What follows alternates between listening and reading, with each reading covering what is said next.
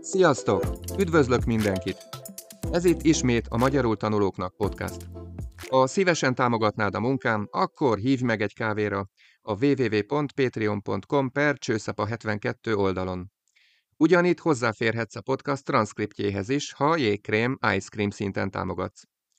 Ha pedig prémium taggá válsz, a transzkript mellett három interaktív feladatot is kapsz, természetesen megoldásokkal együtt. Jó szórakozást és stresszmentes tanulást a www.patreon.com per csőszapa 72 oldalon. Kedves hallgatók! A hollóházi porcelán hungarikum, azaz egyedi magyar termék, a magyarság egyik csúcs teljesítménye. Ma erről fogtok hallani. A magyar porcelán szó az olasz porcellánából ered, ami porceláncsigát jelent és arra utal, hogy az anyag fehérségét, különlegességét a kagyló héjához hasonlították. Ismeritek azt a szót, hogy csicsás? Sokak szemében az egész porcelánfestés ebbe a körbe tartozik.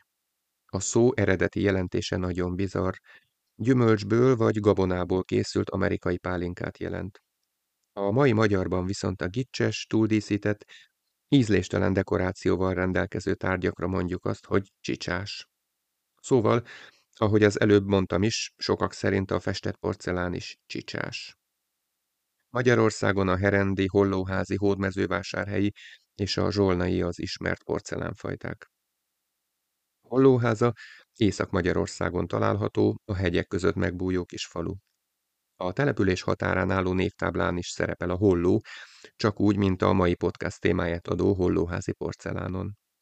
A porcelánt egyébként eh, még az ókori Kínában fedezték fel és gyártották. Európában sokáig képtelenek voltak olyan fehérségű porcelánt előállítani, mint keleten, mivel hiányzott hozzá szükséges alapanyag. Hollóházán sem porcelán gyártottak először, hanem üveget. Mégpedig 1777-től. Az üveggyártás azonban a közeli cseh üzemek miatt nem volt kifizetődő.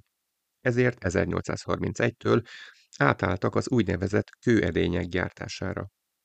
A gyár felett magasodó hegyet laza, hófehér kőzet kaolin fette. A földben vöröses-kékes agyak pihent, a település mellett futó patak vizet biztosított, és volt elegendő minőségi tűzifa is a közelben. Korsókat, tálakat, tányérokat készítettek, és az akkori paraszti motívumokat használták díszítésre, például a rózsát és egyéb virágcsokrokat. A gyár történetének legjelentősebb szakasza Istványi Ferenc idejére tehető. 1860 és 1902 között az üzem bérlőjeként és keramikusaként az ő nevéhez fűződött a művészi színvonal emelése és számos technikai újítás bevezetése. Például az aranyozás is ekkoriban jött divatba.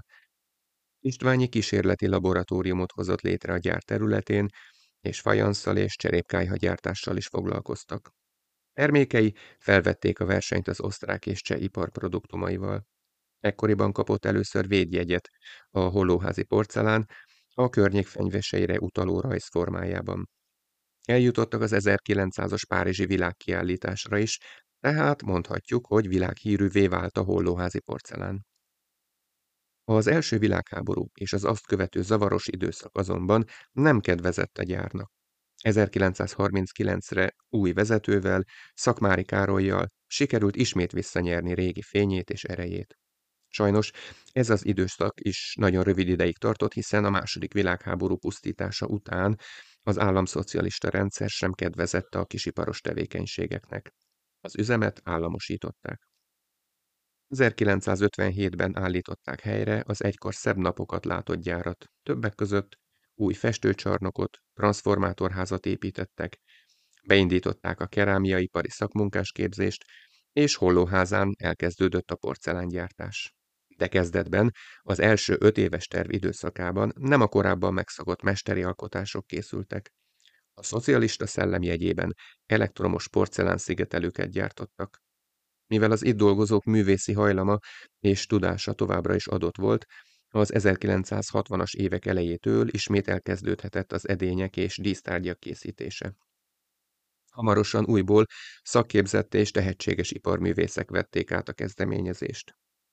Mivel a gyár jól teljesített, és ez volt a környék egyetlen ipari létesítménye, Steiner László igazgató kezdeményezésére a finom kerámiai művek, mint felettes szerv, 1965-ben elrendelte az üzem teljes felújítását. Elkészült a gyár is jellegzetes piros téglás épülete, amin porcelánból kirakott betűk hirdetik, milyen termékek készülnek itt. A teljes modernizáció 1972-ben fejeződött be. Az 1970-es években a gyár egyre több neves, ipar- és világhírű képzőművészt kért fel, hogy tervezzenek hollóházi porcelánokat, vagy azokra dekorációkat.